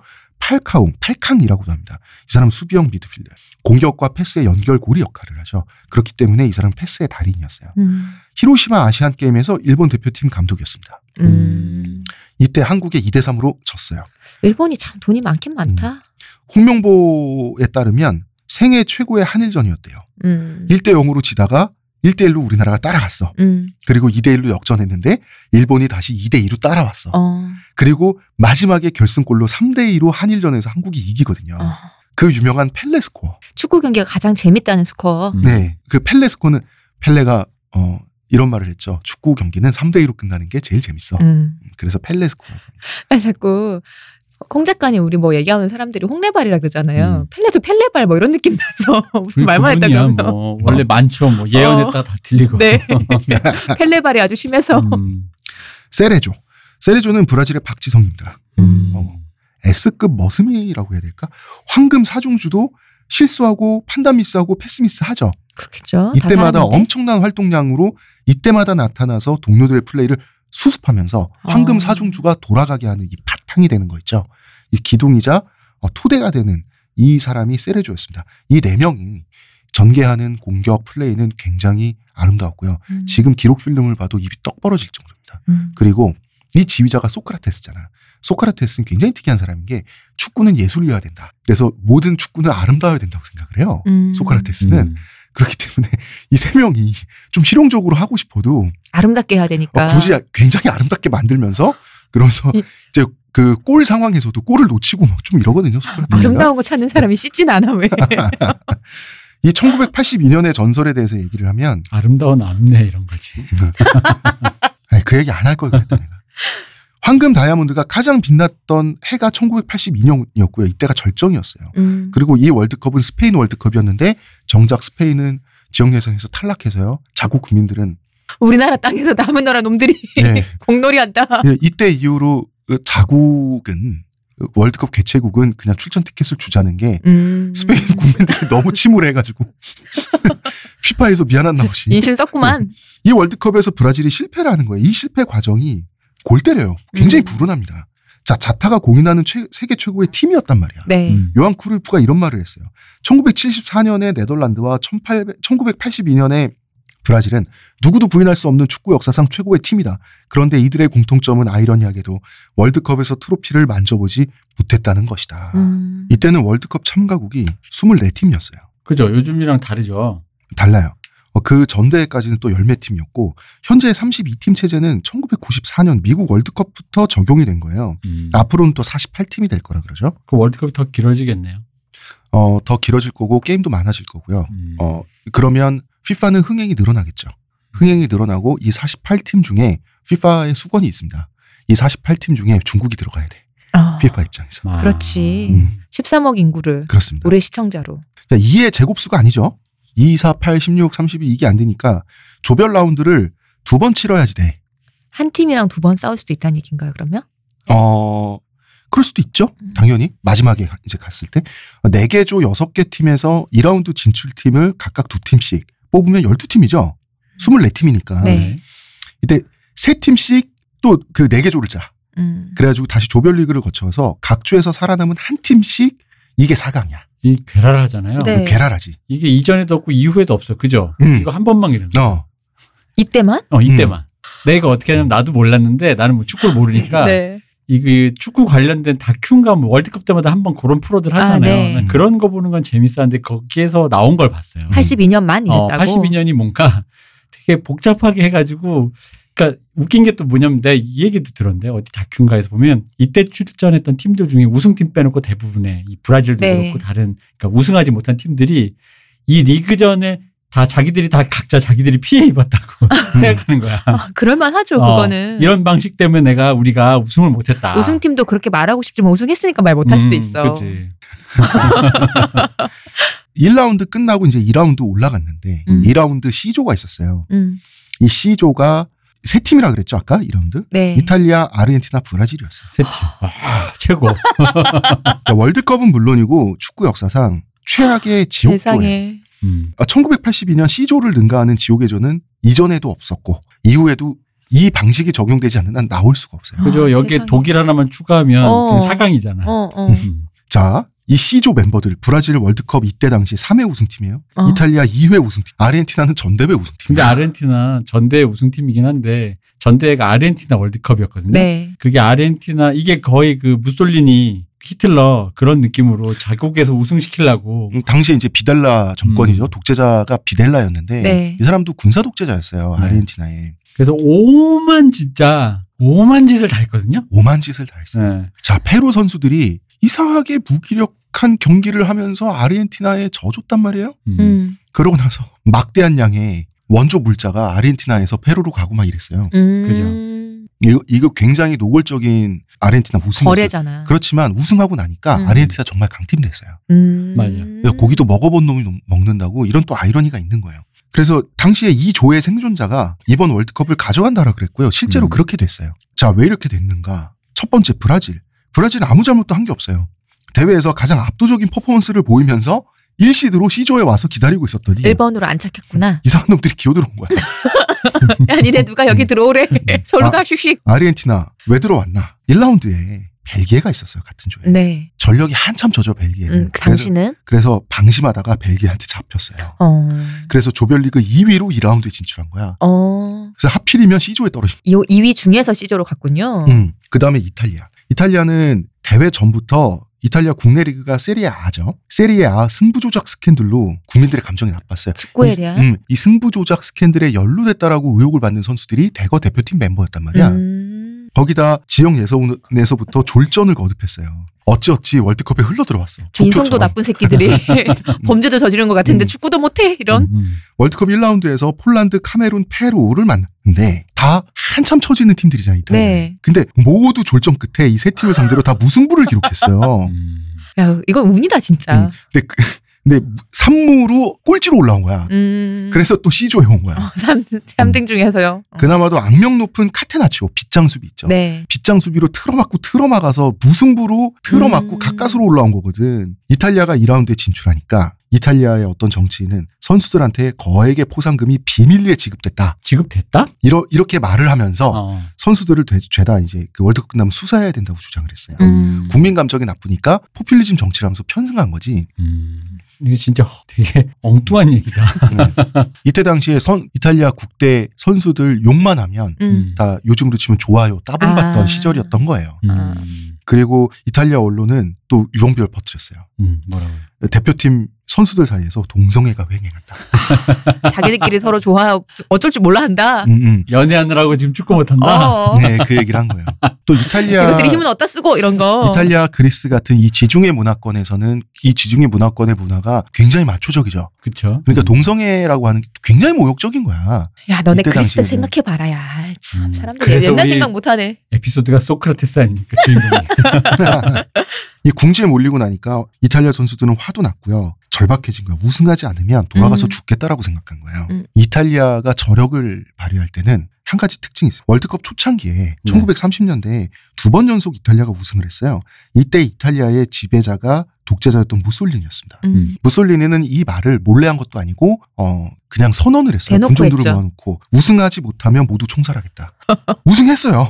해야지 어떻게 정말 죽일 것 같은데. 어. 세리에 A 승부 조작 스캔들이 또 터졌던 게 2006년이었어요. 어. 2006년 월드컵. 이때 선수들 대부분이 대회 끝나면 검찰에 출두해야 될 처지였어. 또 음. 그리고 골키퍼 부폰 있죠? 이 사람은 마피아와 손을 잡은 정도가 아니라 거의 뭐 마피아 보스던데? 음. 이 사람은 행동대장급도 아니야, 내가 보니까. 이 사람이 그 사람인가요? 아니, 우리 그 옛날에 했던 건가? 그 길게 그 뭐지? 그 스카프를 머플러- 길게 들이 하면은 머플러를 어, 머플러 길수록 그거라면서요. 그 길게 늘 어뜨리는 거 있죠? 네. 이게 이제 길수록 그게 그 어둠의 세계에서 마피아라는 뭐 이런 거라면서요. 지위를 나타내는 어. 건데 이 사람이 이 사람이 그랬다는 부폰이 사람인 거죠. 어, 이탈리아 마피아랑 같이 술집에서 나온 사진 비슷한 게 찍힌 적이 있어요. 끌리게. 아, 무슨 발목까지 내려오는 거야. 이 사람 머플러가. 근데 그러니까. 부폰 보면은 그냥 단순한 스포츠 선수 같은 게 아니라 이 사람의 묘한 카리스마가 암흑색에서 나오는 아우라다. 약간 알파치노가 그 범죄자로 나오는 영화에서 나오는 그 묘한 느낌이 저게 뭘까 싶었는데 머플러 보니까 이거 저거였구나. 이거 이거 이 사람 이거 이 사람 만약에 이때 당시에 우승 못했잖아 이탈리아가 끝나면 범죄와의 전쟁으로 아 공항에서 바로 알아. 잡혀가는. 내가 어. 봤을 때는 근데 이때 우승했어요. 음. 이게 힌트입니다. 이때 당시에 1982년에 이탈리아는 우승하지 못하면 죽는다라고 하는 이 도끼로 선수들이 뭉쳐 있었다는 거죠. 그리고 이 중에서 이 세 팀 중에서 아르헨티나는 브라질한테는 실력으로 지고 이탈리아한테는 도끼에 밀려서 패배합니다. 음. 그리고 승부는 브라질과 이탈리아의 대결로 압축이 되는 거죠. 어, 그리고 브라질 축구 3대 참사가 시작이 됩니다. 이때 당시에 이탈리아는 파울로 로시라는 선수가 있었어요. 파울로 로시? 로시. 이분이 82년 월드컵의 최고 스타잖아요. 최고 스타고 득점왕이죠. 음. 이 파울로 로시한테 해트트릭을 허용하고 말게 되는 거죠. 브라질 역사상 상대 선수에게 대표팀이 해트트릭을 허용한 건 이때가 처음이자 마지막입니다. 음. 이게 해트트릭이 뭐냐면 그 뭐 축구나 아이스하키 이런 게임에서 한 선수가 한 게임에서 3득점을 하든지 아니면 한 팀이 뭐 3년이나 아니면 세번 대회 연속으로 이렇게 타이틀을 석권하는 걸 말하는 거잖아요. 그러니까 그렇습니다. 3점을 이 사람이 한 사람 다 냈다는 얘기잖아요. 음. 이 파울로 로시는 툭하면 부상으로 전력 아웃되는 유리몸의 선수였어요. 불면 날아갈까? 음. 근데 이 전성기가 짧은 유리몸 천재들이 흔히 그렇듯이 짧게 반짝 빛날 때 진짜 눈부시게 빛나잖아. 유리몸이니까. 음, 그래서 어. 음, 그러다 뭐야? 깨지는 겁니다. 유리몸 반짝반짝하자 유리니까. 음, 벗고 뛰어요? 다리 정도는 어머. 빛나겠지. 어머. 이때가 1982년 월드컵이었어요. 음. 이탈리아 축구에는 판타지스타란 개념이 있습니다. 이게 이탈리아 축구에서 나온 건데 이탈리아 축구는 카테나치오 빗장 수비의 고향이죠. 네. 그죠.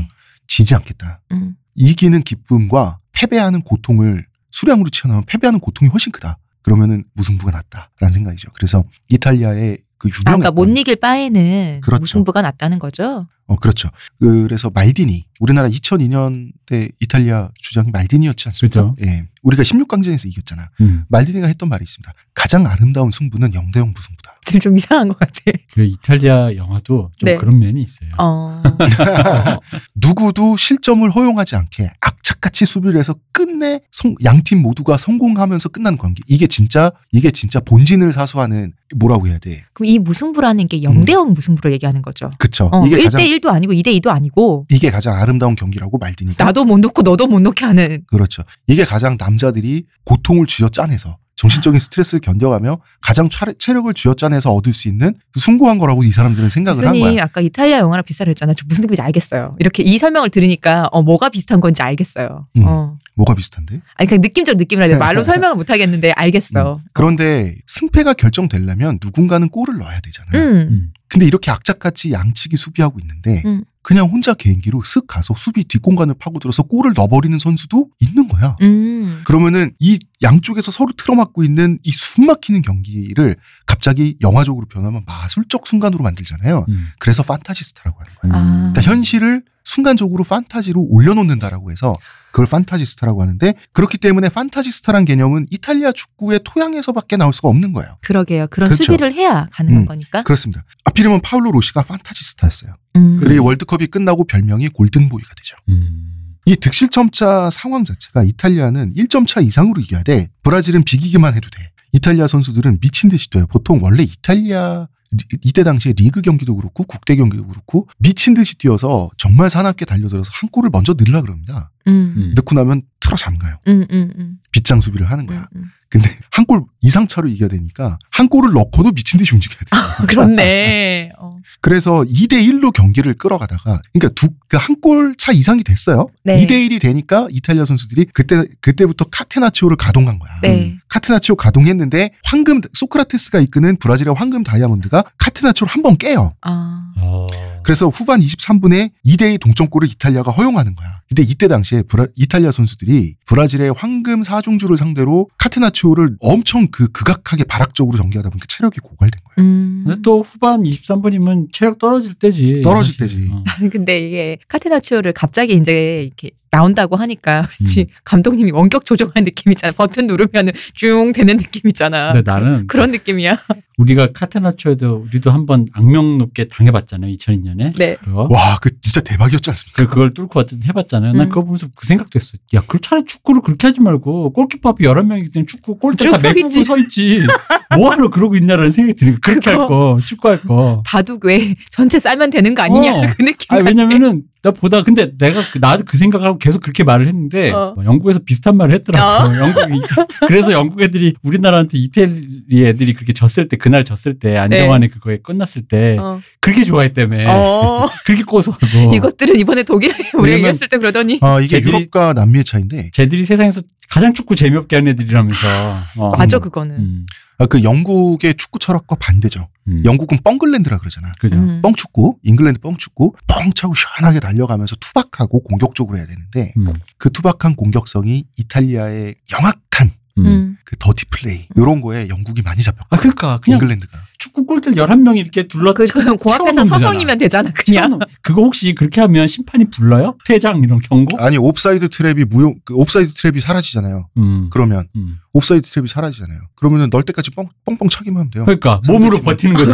어, 이를 악물면서. 90분 동안 어, 그렇지. 그건 말이 안 되고요. 아니 90분 동안 음. 뛰기도 하는데. 그러면은 이탈리아 선수들은 체력이 고갈됐는데 이제 후반 중반이 넘어가요. 이러면은 브라질이 이기는 그림이죠. 음. 그런데 스펙터클한 공격으로 상대를 이겨야 한다는 이 당시 브라질 선수들의 철학 있죠. 뭐 아 이거 아, 아름답게. 아름답게. 아름답게 이겨야 된다. 음. 근데 이걸 또 선수들 우리 아름답게 이겨야 돼 얘들아. 어. 라고 뿜뿜 시킨 게 누구냐? 이번 소크라테스죠? 이야기의 주인공 소크라테스였습니다. 음. 그러면서 공격에 치중하면서 수비 라인에 순간적인 빈틈이 생겼어요. 이때 이탈리아의 전매 특허가 역습이죠. 그죠 역습. 어. 역습을 전개했는데 사실 전방에 공을 보내는 수준이었어. 어. 파울로 로시가 수비의 빈 공간을 다 돌파하면서 세 번째 골을 수확을 하게 돼. 그리고 나니까 15분이 남은 거야. 네. 음. 이때 카테나치오가 이탈리아 축구 역사상 가장 절박하고 음. 사력을 다한 카테나치오였다고 합니다. 그래서 이탈리아가 브라질을 떨어뜨리고 올라가는 거예요. 어. 이탈리아가 월드컵을 가져갑니다. 세상에. 브라질, 아르헨티나 잡았으면 가져가야지. 어, 그렇지. 그세세팀 중에서 한 팀이라고 했으니까. 마라카낭의 비극이 벌어진 후 32년 후에 이 사태가 벌어지고요. 음. 브라질 축구는 이 사태가 벌어진 후 또 32년에 미네이랑의 비극이 벌어지는데 이게 독일한테 7대1로 진 겁니다. 바로 4년 전에. 음, 음, 음. 음. 마라카낭의 비극은 뭐냐면 1950년 월드컵이 브라질 월드컵이었어요. 마라카낭 스타디움에서 벌어진 우루과이의 결승전에서 우루과이랑 브라질이 그렇죠. 경기했죠. 1대2로 역전패한 사건이 마라카낭의 비극. 이게 사실 그냥 지기만 한 건데 뭐가 비극이냐 하면은 자국 월드컵이었죠. 어, 이길 줄 알았죠. 우승할 줄 알았죠. 우루과이 원래 평소부터 싫어했죠. 20만 명이 넘는 관중들이 이 경기장이 들었어요 그날. 예, 경기장에 들어왔었어요. 20만 명이 넘는 관중들이 아무 소리도 없이 유령처럼 쓱 하고 경기장을 빠져나가는 이 장면이 그렇게 그로테스크했다고 합니다. 당연히 이길 줄 알았, 알아갖고 이때는 당시에 뭐 메달 같은 거 주는 게 없었는데 황금으로 메달 다 만들어 놓고 축사 다 해놓고 뭐축그 뭐지 축가 다 만들어 놨는데 이거 아무것도 다 안 하고 다 폐기시키고 예. 어 그리고 그 중에 한 10만 명은 경기장을 안 떴대요 안 뜨고 경기장에서 밤새 통곡했대요. 네. 그리고 아 그렇구나. 그럼 20만 명 중에 10만 명은 유령처럼 나가고 어. 10만 명은 통곡하고 아 그리고 한마디만 더. 어. 전국에 자살자가 속출했습니다. 어. 이게 그 인터넷에 도는 그 짤 있잖아. 생일 파티에 울고 있는 거 아무도 안 와서 생일상 어. 귀엽네. 와 진짜 이게 브라질 전역에 조기랑 방기 있잖아요. 막 음. 국기가 그런 식으로 개양되고 이때 이때를 기점으로 브라질 유니폼이 바뀌었어요. 맞아요. 어. 이때는 하얀색이었어요. 어, 이 전까지 유니폼 음. 다 소각해버리고 새로 만들었어. 그러니까 우루과이에게 우승을 빼앗겼을 때의 굴욕을 상기시키는 유니폼을 다시 입을 수 없다라고 음. 해서 어 그 이후에 지금의 유니폼 있죠 노란색과 네. 노란색을 초록 색깔 주. 색깔로 하는 브라질 국기에서 나온 네. 색 있죠. 네. 이 색깔 때문에 밖에서는 브라질 축- 그 대표팀을 삼바 군단이라고 하지만 네. 실제로 브라질 내부에서는 카나리아 군단이래요. 음, 노란 브라질- 색깔. 어, 브라질에서 자주 보이는 새가 카나리아인데 이 카나리아와 색이 같다라 그래서 카나리아 군단이라 그래요. 아니 근데 어. 축구가 졌다고 자살까지 하고 권총 자살을 그렇게 많이 했대요. 통곡하고 어. 이게 당연히 이때 뛰었던 사람들은 다시는 국대가 되지 못했는 거 이건 당연한데 음. 이때 골키퍼가 가장 비운이었던 거예요. 골키퍼 음. 역전패 당했잖아요. 그래고 제일 나쁜 놈이 된 거야. 그래서 국대 안 된 게 문제가 아니고 자기 소속팀에서도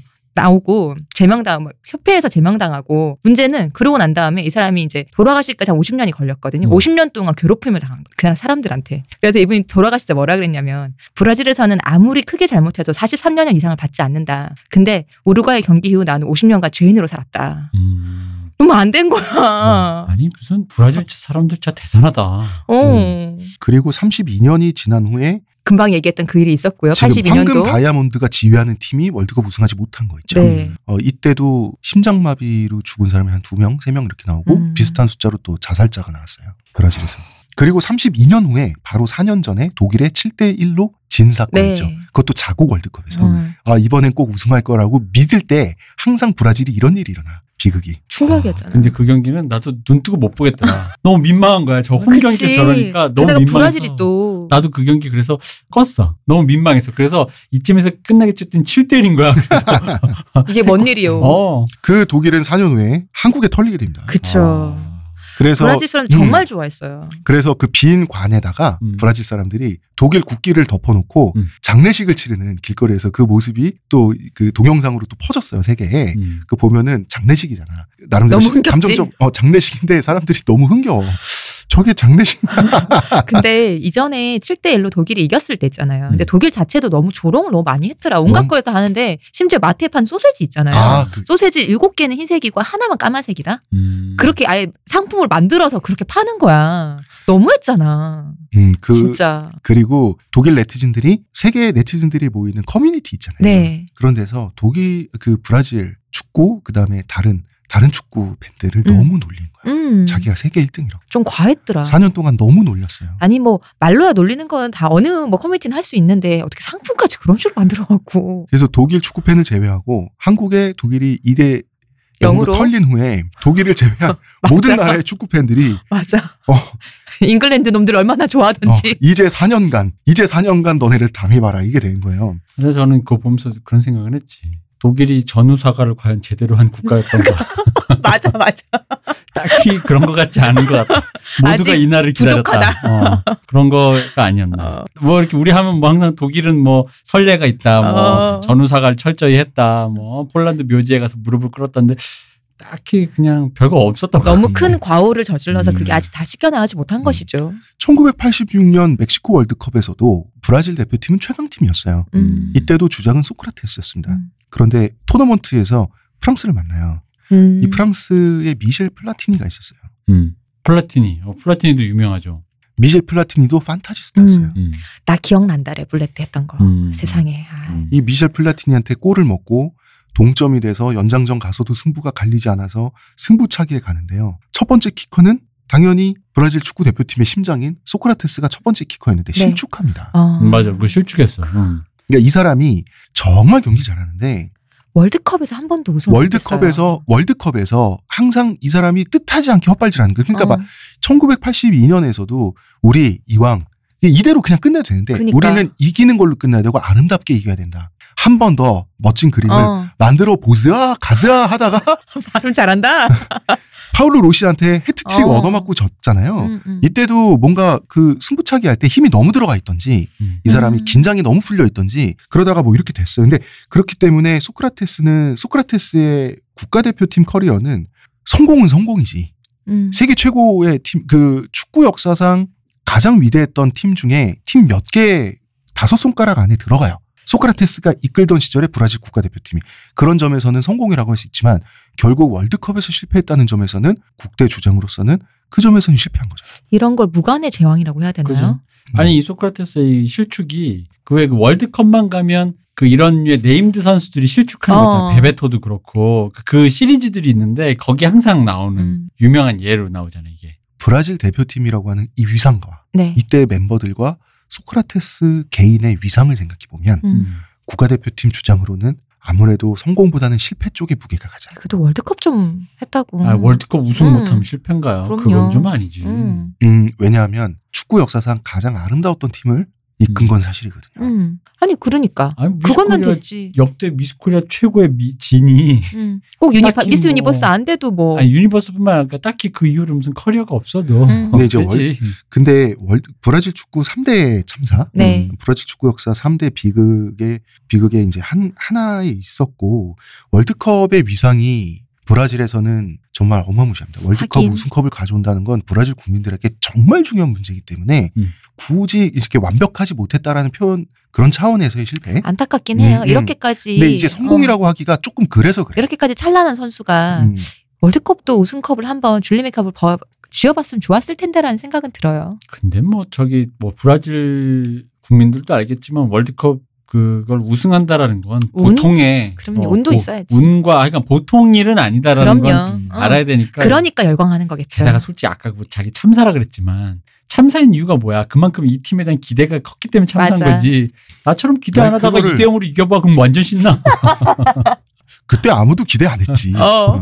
근데 이런 것도 있죠. 브라질 그걸 나쁘게 또 표현하잖아. 음. 나쁘게 표현하면 상대팀 무시하고 있었던 거지. 그지 그러니까 그러니까 졌는데 그게 왜 참사겠어? 이길이라고 생각했던 거지 너무 당연하게. 그치. 음. 근데 상대 팀도 그만한 전력을 갖고 있었다는 얘기니까 그 뭐야 까보니 호각이었다 그냥 그거잖아요. 아. 어.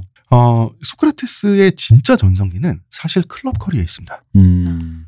그 이건 단순한 프로 선수 커리어가 아니라 클럽에서 이 사람이 정치적인 혁명가가 돼요. 음. 이거 이 점에서 소크라테스가 특이한 선수입니다. 아마 세계 축구 역사상 가장 유니크한 개인을 뽑으라면 소크라테스일 것 같아요. 아까 우리 맨 처음에 이 사람을 얘기하면서 뭐 의사이자 축구 선수이자 민주 투사이자 이런 얘기를 했잖아요. 이제 우리 축구 선수를 얘기를 했으니까 다음 편에서는 다른 얘기를 하는 건가요? 다른 얘기죠. 브라질 축구의 전설 겸 그의 다른 커리어에 대해서. 그렇습니다. 브라질의 혁명가가 되었는가 네. 이 얘기를 내일 음. 해보도록 하겠습니다. 자, 1부는 여기까지 할게요. 그렇지요. 의문의 부녀자 시온님. 아니 그 아니라니까 나. 예. 감사합니다. 12시 클럽, 축시 클럽. 예, 축시 클럽, 축시잖아요. 자시 아니고 축시라 그랬잖아요. 예. 축시 어. 구락부. 축시 클럽. 정확한 직책을 알 수 없지만 어쨌든 중요 간부. 이동기 대표님. 감사합니다. 감사합니다. 저는 작가 홍대선.